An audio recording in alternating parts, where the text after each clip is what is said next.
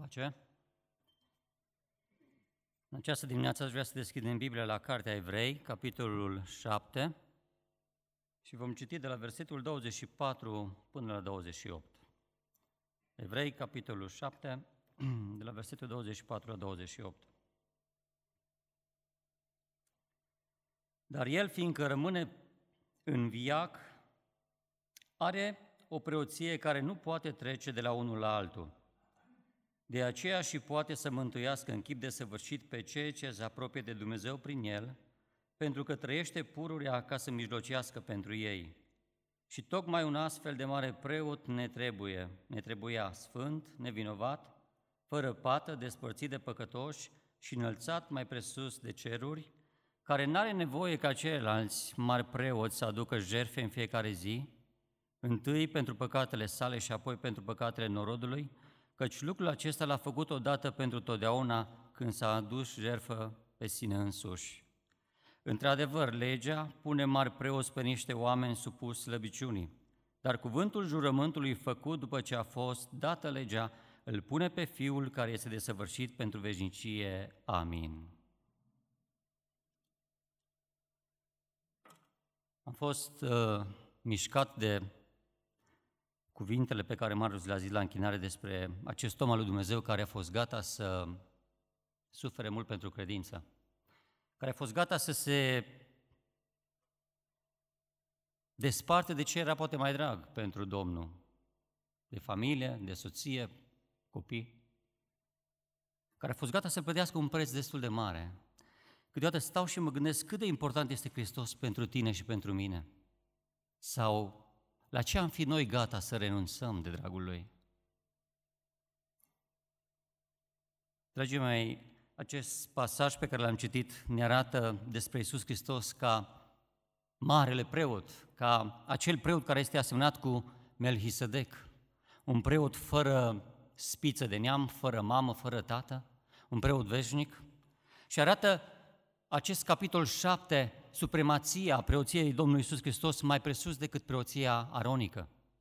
Și apoi ne arată pe Isus ca marele preot care a făcut cea mai mare lucrare de care noi aveam nevoie, lucrarea de mântuire, de răscumpărarea noastră. S-a dus pe sine însuși o singură dată ca jertfă, ca în jertfa Lui oricine crede în El să fie mântuit. Dar n-aș vrea să dezbat acel lucru, ci aș vrea să ne gândim, când ne uităm la Isus Hristos, Ce nevoi are omul când se uită la Isus Hristos? Fiecare om se naște cu unele nevoi de bază pe care și le dorește sau care sunt necesare pentru a trăi o viață. Și, dragii mei, mulți oameni au încercat să descopere care sunt nevoile de bază ale omului și în piramida lui Maslow, el arată cinci nevoi de bază ale omului care sunt fundamentale și spune omul are nevoie fiziologică, nevoi fiziologice, nevoie de apă, de hrană, de adăpost, de odihnă, nevoi de securitate, nevoia de siguranță, de protecție. O altă nevoie a omului spune nevoia socială sau de apartenență, are nevoie de prieteni, de familie, de relații. O altă nevoie a omului este nevoia de stimă, de apreciere, de respect, și o altă nevoie este nevoia de autoîmplinire, de dezvoltare, de cunoaștere. Dar oare din punct de vedere spiritual, când ne uităm la Isus Hristos, oare ce nevoi vedem noi în fiecare dintre noi? Și prima nevoie, când eu mă uit la Isus Hristos, recunosc că am nevoie de un model de urmat. Când mă uit la Isus Hristos, îmi dau seama că El este model de urmat pentru viața mea, nu doar pentru un an, nu doar pentru zece, ci pentru toată viața. Câteodată avem anumite modele de urmat și sunt anumiți oameni care ajung să trăiască o viață frumoasă, o viață înaltă, ajung să depășească unele așteptări ale noastre. Dar am avut și eu un astfel de model și la un moment dat m-a dezamăgit. Îmi pusesem încrederea așa de mult în acel om încât la un moment dat nu m-am așteptat să fie capabil să facă ceea ce a făcut. Și așa de dezamăgit am fost încât am zis, dacă și tu m-ai dezamăgit, în cine să mai am încredere? Și Dumnezeu mi-a dat o lecție, că nu trebuie să-mi pun încrederea într-un om. Nu, el trebuie să fie modelul meu de urmat. Indiferent că e păstorul, că e fratele, că e tatăl, ci adevăratul model de urmat trebuie să ne fie Iisus Hristos. Pentru că mai devreme sau mai târziu, majoritatea dintre noi experimentăm poate dezamăgirea datorită faptului că ne-am rugat de o persoană umană și nu de cel care este adevăratul model. Nu știu ce model ai în viață. Nu știu pe cine l ai. Dar de astăzi înainte, fie ca Iisus Hristos, El să ne fie modelul nostru, dragii mei. Pentru că vedem societatea, tinerii, caută modele. În special tinerii caută modele de urmat. Și cele mai multe modele pentru ei știți cine sunt? Vedetele de la Hollywood, cei de pe Instagram, de pe Facebook, fotbaliști. Cineva spunea, fii un model pentru copilul tău. Spunea un păstor că a stat de vorbă cu foarte mulți adolescenți și la urmă a zis, a dat mai multora câte o foaie și a spus, scrieți pe ea ca cine vreți să deveniți când veți fi mari. Și mulți au început să scrie, ca miliardarul cu tare, ca sportivul cu tare, ca omul de o societate înaltă și unul dintre tineri a scris, eu vreau să fiu ca tatăl meu. Am văzut în tatăl meu model. Am văzut un tată care n-a fost predicator, n-a fost evanghelist, dar a fost un tată cu principii care când și-a dat cuvântul a fost da. Un tată care m-a învățat să mă rog, m-a învățat să fiu onest, să susțin adevărul și vreau să fiu ca tatăl meu. Dragii mei, Iisus Hristos este model pentru noi în vorbire, în gândire, în faptă. Mi-aduc aminte când eram soldat, aveam un coleg care a făcut armata în București și n-a stat decât vreo șapte-opt luni în București. Dragii mei, când a venit acasă în permisie, știți cum era limbajul lui? Aproape ca al unui bucureștean. Deși era ardelean, deși copilărisem până la 20 de ani împreună, după 9 luni de zile de stat în București, limbajul lui era altul. Mă mirasem cât de repede s-a putut întipări în mintea lui și în expresiile cuvintelor acest limbaj. De ce? Pentru că a stat un timp acolo, a auzit acei oameni toată ziua și a preluat acel limbaj. La fel este și cu noi. Când stăm în Scriptură, preluăm limbajul Scripturii. Când stăm pe TikTok, s-ar putea să preluăm limbajul TikTokului. Cu glume, cu aroganță, cu timp pierdut. Iisus Hristos a fost acel model în vorbire, dragii mei, care a avut o vorbire, cum spune în Coloseni, capitolul 4 cu versetul 6, Pavel se adresează și spune colosenilor, vorbirea voastră să fie totdeauna cu har, dreasă cu sare, ca să știți cum trebuie să răspundeți fiecăruia. V-a spus oare întrebarea, ce înseamnă să ai o vorbire cu har? Oare ce înseamnă vorbirea cu har?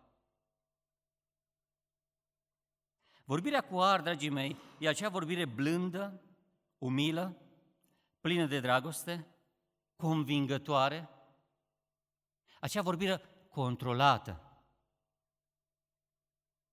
Din ea trebuie să lipsească bârfa, vorbirea de rău, duritatea cuvintelor, vorbe murdare, neadevărul, ipocrizia.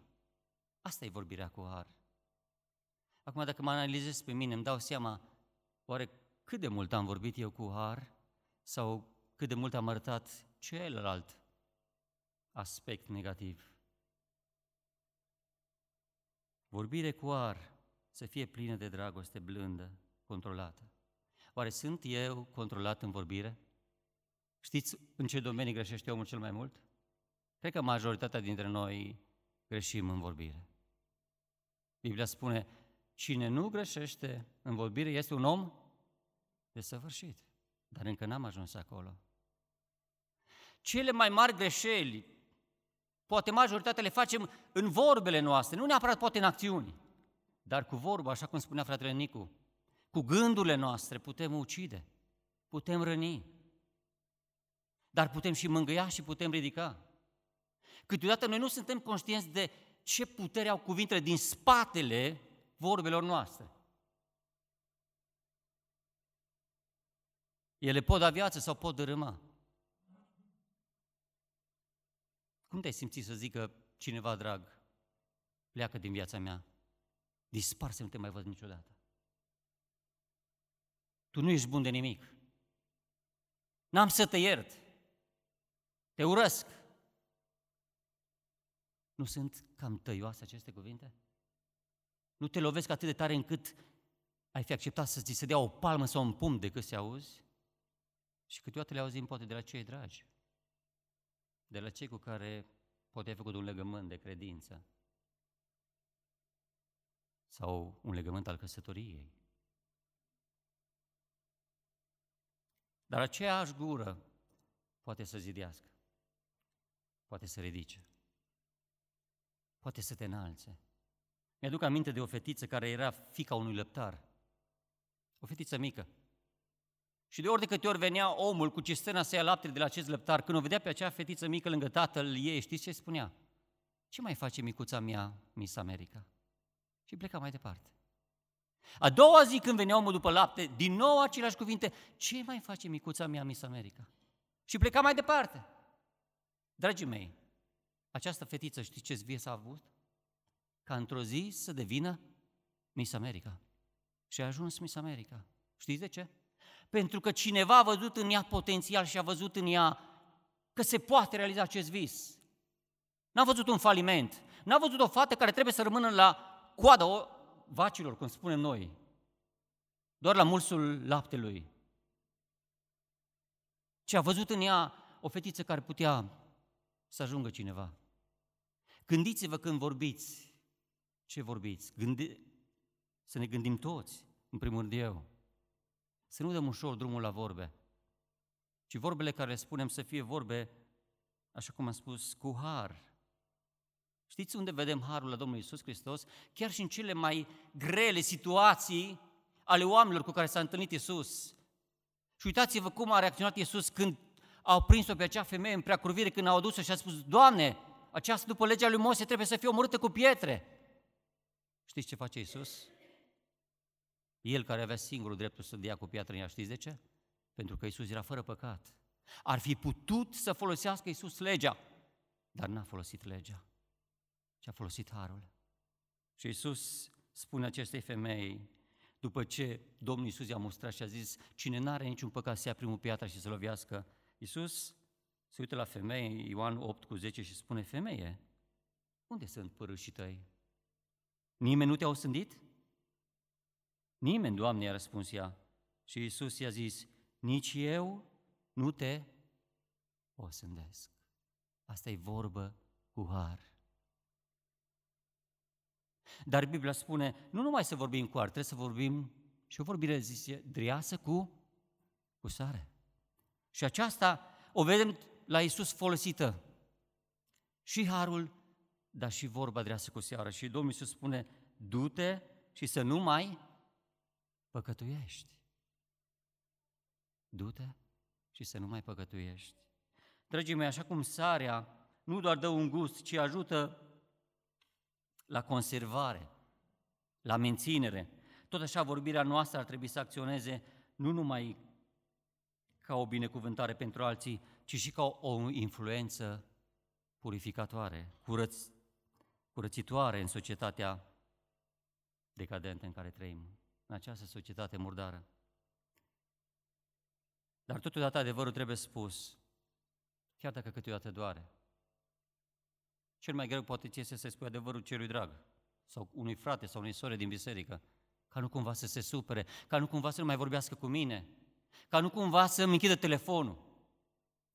Dar adevărul trebuie spus în dragoste, chiar dacă uneori e dureros și chiar dacă uneori nu e ușor de transmis. Domnul să ne ajute să vorbim cu har între noi, dar totodată să avem putere să spunem adevărul când trebuie să-l spunem și să-l susținem adevărul în această societate în care trăim. Pentru că multă lume, știți ce spune? Adevărul este re, relativ. Nu este absolut. Și prin asta, mulți contrazic Biblia, contrazic minunile din Scriptură, încearcă să dilueze adevărul și să susțină că nu există un adevăr absolut. Dar Isus a spus, eu sunt calea, adevărul și viața. Cerul și pământul vor trece, dar cuvintele mele nu. Vorbeam cu un om zile trecute și el spunea, eu cred ceva din Biblie, dar nu cred toată. Eu cred ceva, cred că e un pic de povestire, niște ilustrații, dar atât. Și am zis, depinde care ți este baza ta. I-a zis, eu sunt un om, un ortodox, dar nu prea am nimic cu Dumnezeu de a face. El a mărturisit cu gura lui. Și în unele discuții cu el mai departe se zice, tu ce ești? Zic și eu, sunt un creștin. Dar zi mai mult, zi ce ești? Zic, sunt creștin după Evanghelie. Se vede, imediat am simțit. Că noi ortodoxi nu suntem așa ca voi. Nu zic asta ca o laudă pentru mine sau ca alții, dar și ei își dau seama. Eu nu cred într-un Dumnezeu care spune că există rai și iad. Și el lua din Scriptură ceea ce îi convenea lui. Era un om intelectual, un om inteligent, un inginer în lucrurile înalte. Dar spunea, pentru mine, la nivelul meu de intelectualitate, nu mă prinde Biblia. Și am zis către el, roagă-te ca Dumnezeu să ți se descopere potrivit cu inteligența ta. Pune-L pe Dumnezeu la încercare și spune, Doamne, descopere-te Tu pe nivelul meu, ca să te înțeleg, poate nu știu, în cifrele mele, în lucrurile pe care le fac, în jobul meu. Pentru că nu doar oameni inculți l-au descoperit pe Dumnezeu, ci chiar și oameni care la un moment dat au studiat filozofia și și-au dat seama că filozofia fără Dumnezeu este greșită, ci că Dumnezeu este mai presus decât orice filozofie umană. Și El este sensul vieții noastre, nu ceea ce spun mari filozofi sau psihologi sau știu mai cine.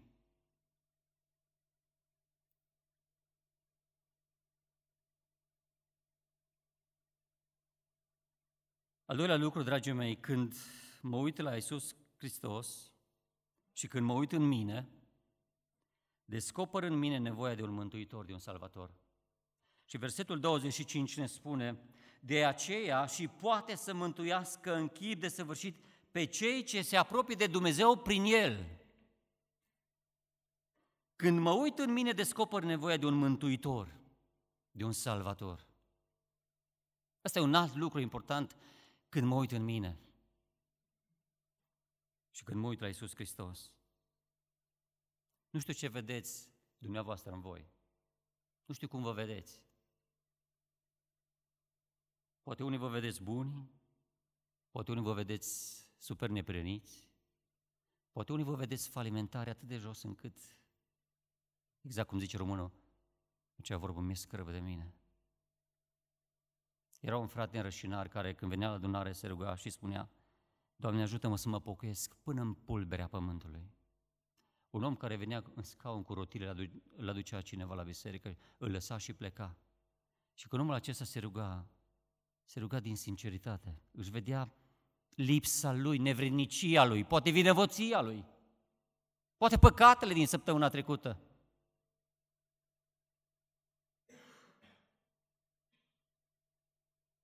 Ce vedem în noi? Poate vedem vinovăție, poate temeri, poate egoism, poate eșecuri, poate păcate, poate lipsa standardului pe care Dumnezeu ți-l cere să-l atingi și vezi că tot te lupți și nu-l atingi. Lipsa puterii de a trăi după standardul lui Dumnezeu. Dragii mei, mi-aduc aminte când m-am întors la Dumnezeu, am citit o carte de Wichmani și se numea Viața creștină normală. Și am început să citesc, am citit, am citit. Dar mi-am dat seama că la un moment dat, când citeam acea carte atât de profundă și de adâncă pentru mine, un prunc născut în credință, mi se părea imposibil de ajuns. Și tot falimentam și falimentam și mă luptam să nu greșesc în nicio zi, nici cu gândul, nici cu vorba, nici cu fapta, nici față de ei mei, nici păcate de comitere, dar nici de omitere. Și nu ajungeam poate la jumătate zile și cădeam într-un păcat și mă prăbușeam în plâns, poate de multe ori. Și ce, Doamne, nu mai vreau să trăiesc așa. Decât să trăiesc așa, mai bine ia-mă. M-am dezgustat de viață. Am zis, mai bine să mor. decât să mai trăiesc așa falimentar în fiecare zi. Greșeala mea e că am încercat să lupt eu prin puterea mea viața de credință. Am încercat să duc eu viața cea neprinită prin forțele mele proprii și am ajuns ca Pavel care a spus, o, nenorocitul de mine. Că mă uit în carnea mea, în firea mea, știți ce văd? Faliment, faliment și faliment. Dar când mă uit la Hristos și la mila Lui, văd iertare, văd sfințire, văd răscumpărare, văd sfințenie, văd biruință. Important cum te vezi. S-ar putea să fii într-o extremă, să te vezi prea neputincios, prea nevednic. Și toate rugăciunile tale să fie, o, Doamne, ai milă de mine, iartă-mă. Așa de multe rugăciuni auzim de felul acesta. Și îmi dau seama că omul acela ori nu are o maturitate spirituală, ori cade tot mereu. Oare chiar atât vrea Dumnezeu de la noi? Doar la standardul ăla să ne ridicăm? Oare nu vrea Dumnezeu să avem și o viață de biruință? Ca la sfârșitul zilei să spui, Doamne, îți mulțumesc că prin Tine am fost biruitor. Mi-ai dat putere în ispită, mi-ai dat putere la serviciu?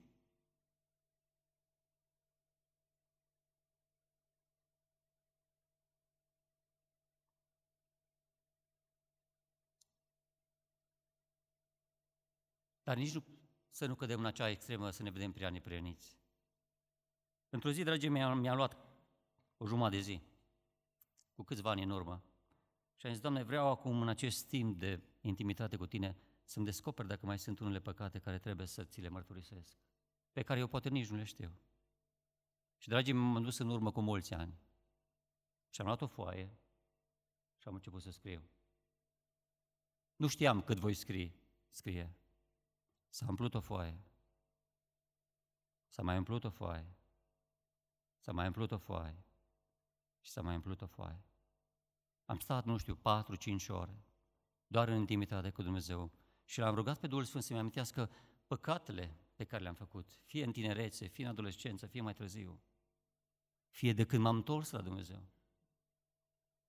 Și când am văzut câte s-au adunat, am zis, Doamne, sunt un nevrednic, într-adevăr, am nevoie de jertfa Ta, am nevoie ca sângele Tău să mă curățească, am nevoie de iertarea Ta de plină din nou, să mă simt liber în Tine, să Te pot mărturisi, să te pot sluji cu o bucurie, Doamne, și nu cu resentimente și vinovăție.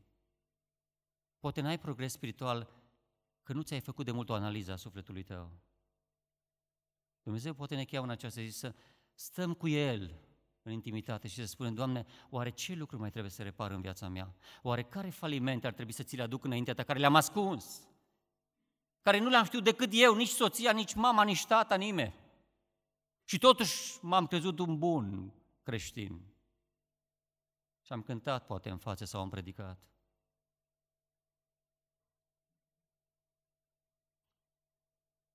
Nu știu cum te vezi tu în momentul acesta al vieții tale. Dar dacă îți vezi nevoia spirituală, roagă-L pe Dumnezeu să te ridice din stare în care ești. Indiferent cât de căzut ai fi. Indiferent în ce domeniu ai falimentat. Iisus Hristos este acel mare preot care a dus o singură dată o jertfă și în jertfa Lui poți primi iertare.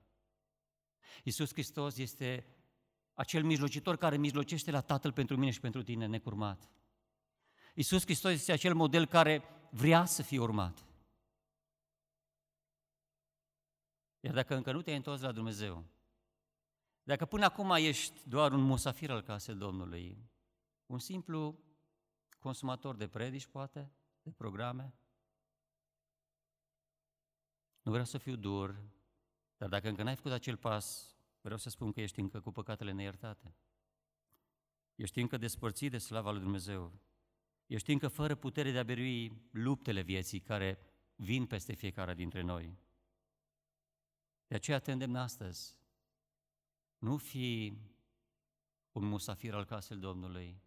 Nu fi nu prieten. Pentru că Iisus Hristos, dragii mei, nu are prieteni. El are fi și fiice. Aceștia vor intra în gloria Lui. Am întâlnit și oameni care au venit 15 ani la biserică. 15 ani. Duminică de duminică. Sute de predici ascultate. Știa Biblia, dar n-a făcut pasul. A zis, mai las, mai amân, poate la anul.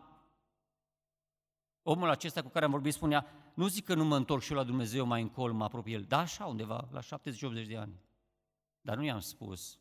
Mi-a scăpat, poate. Am zis, da, tu e sigur că ajungi 70 sau 80 de ani? E sigur că vei ajunge la pensie? E sigur că viața ta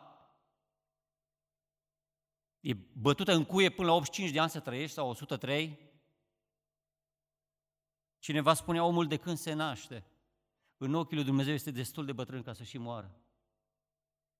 Dragii mei, suntem așa de trecători, de multe ori nu realizăm, de aceea câteodată mă uimesc, în special adolescenții, cum pot să amâne veșnicia pe mai încolo, pe când sunt mai mari. Asta e gândirea lor, spunea un psiholog. Tinerii nu percep veșnicia cum o percepem noi mai maturi. Ei o văd un lucru care au timp, au viața înainte. Ei nu-și dă seama că și viața lor se poate întâmpla brusc să se întrerupă. Fie în somn, fie într-un accident, fie printr-o boală năprasnică. Am fost la o mormântare și a trebuit să predic la o fetiță care avea două luni. Doi tineri părinți de 20 de ani stăteau în fața sicriului. Era ca o păpușă. N-a fost ușor. Nu știi ce mângâiere să aduci. Numai Duhul Domnului mai poate mângâia.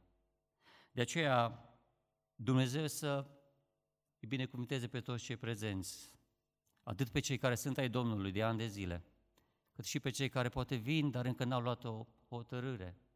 Fie că astăzi să fie ceasul decisiv. Și un ultim lucru, dragii mei,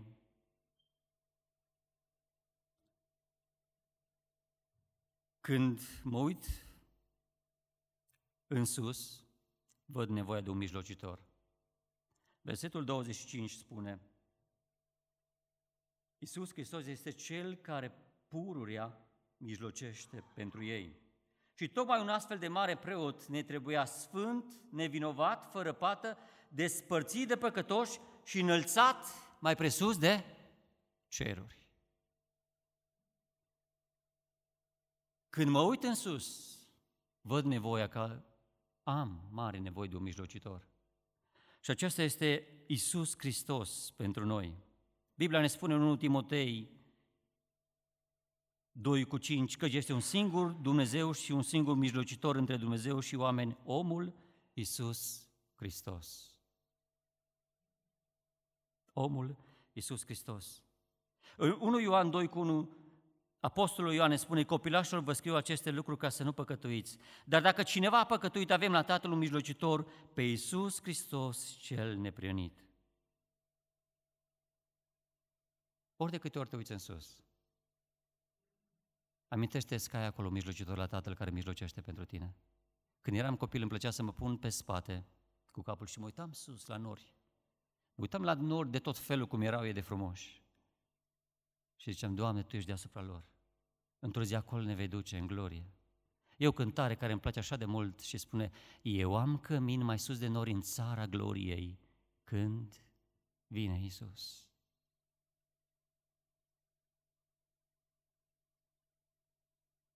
Isus Hristos este mijlocitorul nostru, cel care neîntrerupt face această lucrare de mijlocire. Oare ce înseamnă mijlocitor? Asta cineva între tine și altcineva, a te reprezenta pe tine. Iisus este paracletul nostru, apărătorul nostru, avocatul nostru, cel care ne reprezintă la Tatăl. Cel care spune, Tată, pentru ei eu am murit. Eu mi-am dat sângele să fie curs. De aceea, Doamne, ei sunt nepireniții mei. De aceea, Doamne, ei vor putea intra în împărăția Ta, pentru că mă cunosc pe mine, pentru că au făcut un legământ cu mine. Și Biblia ne spune aici, toți cei care se apropie de Dumnezeu prin El, adică prin Isus. Isus este calea, El este ușa, El este vița, El este pâinea, El este apa vieții. Ce este Isus pentru tine? Un mijlocitor dar nu orice mijlocitor, dragii mei, ci un mijlocitor care este permanent, care nu obosește. Nu sfinții mijlocesc pentru noi, nu cei care au murit. Mulți sfinți sunt considerați de oameni sfinți, dar unii dintre ei au avut o viață dezastru. Dacă citiți în istoria catolicilor despre anumiți papi și imoralitate, vă speriați și au fost declarați sfinți, fără păcat și aveau copii cu alte femei. Dragii mei, cine mijlocește pentru noi este Isus Hristos, nici Maria, nici Sfinții, nici un om muritor. Ci Iisus Hristos este adevăratul mijlocitor al nostru. Un mijlocitor de săvârșit fără păcat. Dar și noi suntem chemați să mijlocim unii pentru alții. N-ați avut niciodată ocazia să nu ați avut niciodată nevoia să zici, uite, aș vrea să mijlocești pentru mine pentru problema asta. Aș vrea să lupți împreună cu mine pentru familia mea, pentru situația în care mă găsesc, pentru examenul în care mă așteaptă, pentru boala mea, pentru viitorul meu, pentru viziunea pe care Dumnezeu vrea să mi-o dea. Poate de multe ori nu avem încredere în alții sau nu avem curaj. Dar personal vă spun, când am trecut prin ce am trecut, nu mi-a fost ușor. Vă mărturisesc ceva mai intim, dar în momentele grele de după divorț, știți ce m-au ținut? Nu puterea mea, nu teologia mea, nu versetele neapărat, poate, ci rugăciunile fraților mei care au zis, Claudiu, luptăm pentru tine. Te ținem în rugăciuni tot timpul. Poate n-am avut putere să mai merg singur. Poate m-am văzut atât de jos încât am zis, ce rost mai are viața? Ce mai face Dumnezeu cu mine? Ce mai face Dumnezeu cu tine? Și am aruncat multe lucruri care până atunci mi erau importante și de bază. Am zis, nu mai am nevoie de ele. Le-am aruncat pe foc. Pentru că m-am văzut atât de departe, de neînsemnat, de falimentar. Și rugăciunile fraților mei, luni, poate câteodată ani, m-au ținut pe linia de plutire. Nu m-a lăsat să cad în păcat și în destrăbălare, în vicii și în falimente. Și Dumnezeu ne învrednicește pe fiecare dintre noi. De aceea, aveți încredere când aveți nevoie de rugăciune. Sunt frați și surori care luptă pentru voi, care vă susțin când voi nu mai puteți merge înainte. Dar poate noi obosim, pentru că nu suntem ca Isus. Și de multe ori poate suntem superficial în lupta aceasta de mijlocire. Știți cum suntem? Auzim problemele unui om, dar când intri în casă, ai închis ușa după tine, îți iei copii în brață, râzi, glumești și parcă ai uitat. Unii poate poartă povară mai mult, dar alții, după ce te-ai despărțit de ei, au și uitat de problema ta. Poate nici n-am mai îngenunchiat, poate au fost prea superficiali. Asta e. Câteodată toți facem așa. Nu vreau să dau vina pe nimeni, pentru că mai întâi trebuie să ne vorbim nou. Poate noi ne-am luat de multe ori angajamentul că susținem pe cineva în rugăciune, că ne rugăm un an pentru el și poate n-a trecut decât o săptămână și deja am uitat să ne mai rugăm pentru el. Nu știu care frate spunea, haideți anul acesta să ne rugăm pentru o persoană pe lista noastră de rugăciune. Fratele Edi parcă spunea într-un mesaj. Să lupți pentru mântuirea unui suflet un an întreg.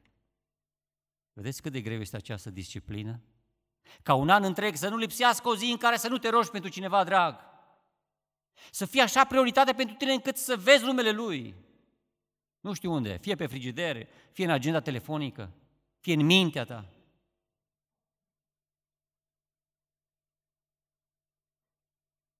Dumnezeu să ne ajute, dragii mei, și să ne dea har. Și în încheiere, Doamne, aș vrea să nu uităm aceste lucruri pe care le-am spus. Când mă uit la Isus Hristos, recunosc că am nevoie de un model de urmat. Model în vorbire, în purtare, în gândire. Când mă uit în mine, îmi descoper nevoia de un mântuitor, de un salvator, pentru că sunt păcătos, pentru că sunt falimentar, pentru că încă cad. Și în ultimul rând, când mă uit în sus, Văd nevoia de un mijlocitor la Tatăl pentru mine, un mijlocitor veșnic, un mijlocitor fără păcat, un mijlocitor plin de compasiune și de milă. Amin.